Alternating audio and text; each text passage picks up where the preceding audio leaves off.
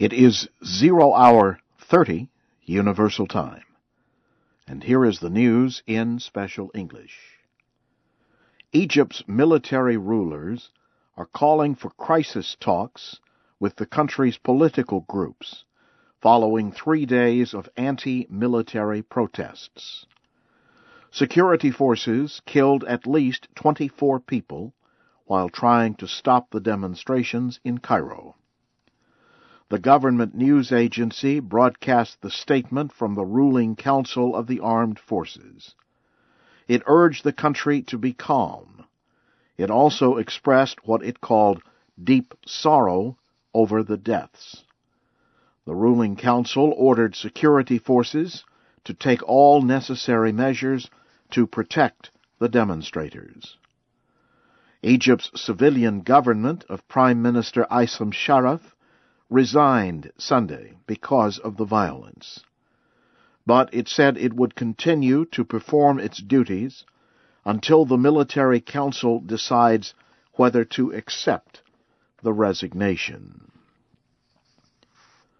The United States, Britain, and Canada have each announced new measures to increase economic pressures on Iran. The measures are a reaction to international concerns that Iran is developing nuclear weapons.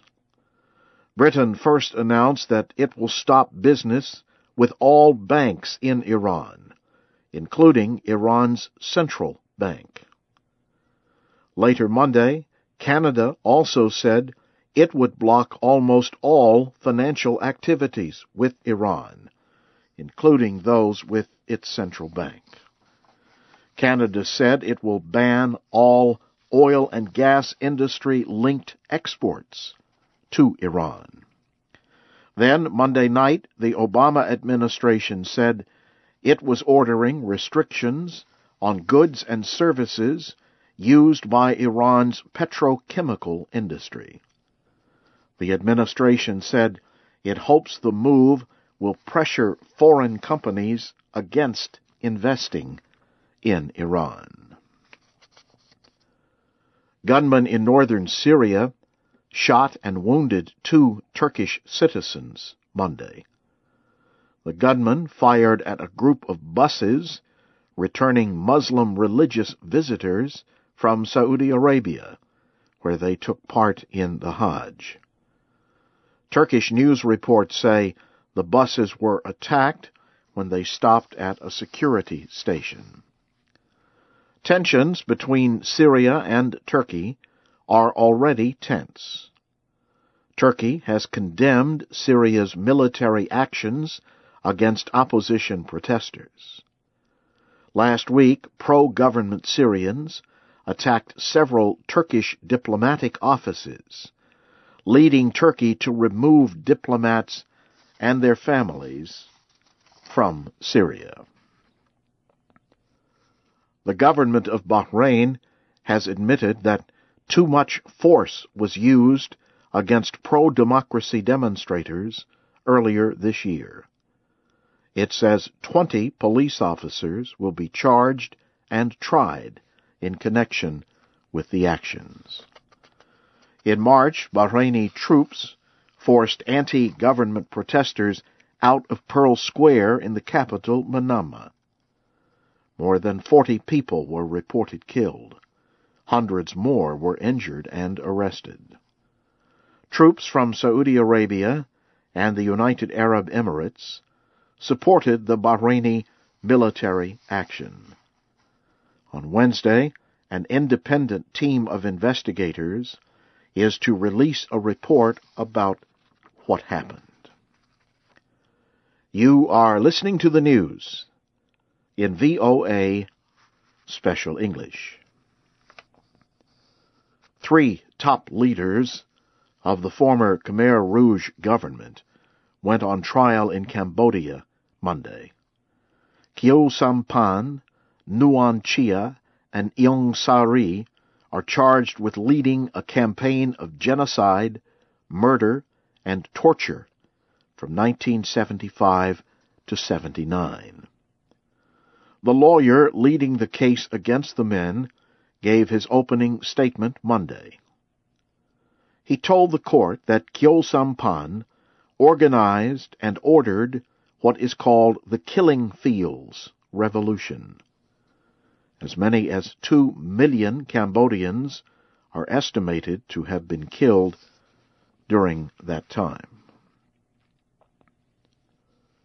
A Chinese economic official called for more cooperation during trade talks with the United States on Monday.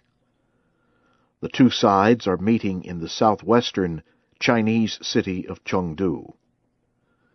Chinese Vice Premier Wang Qishan warned the United States that unbalanced progress in the world economy is better than balanced failure. American Secretary of Commerce John Bryson said, Trade between the two countries is greater than ever. But he added that undesirable opinions about China are growing in the United States. Some American lawmakers want to tax Chinese goods if China does not change the value of its money to make prices more competitive. The Cuban government says it will permit farmers to sell their products directly to hotels and other parts of the tourist industry. The change will be part of a new policy that begins December 1st. Cuban government media say the policy is designed to improve the quality and choice of food for that industry. The changes are expected to cut transportation costs and reduce losses by creating simpler links between producers and buyers. Tourism is one of Cuba's most important sources of foreign money, bringing in about $2 billion a year. A Ukrainian human rights official says former Prime Minister and opposition leader Yulia Tymoshenko is suffering from serious medical problems. Nina Karpacheva met with Ms. Tymoshenko at Kiev prison, where she is serving seven years for abuse of power. Ms. Karpacheva says the former leader was not able to get out of bed. She says Ms. Tymoshenko should receive a medical examination and treatment outside of prison. And the rights official says investigators should not question the former prime minister in her prison room. Ms. Tymoshenko was found guilty of abuse of power last month. She has continued to say she is innocent and that the charge was political.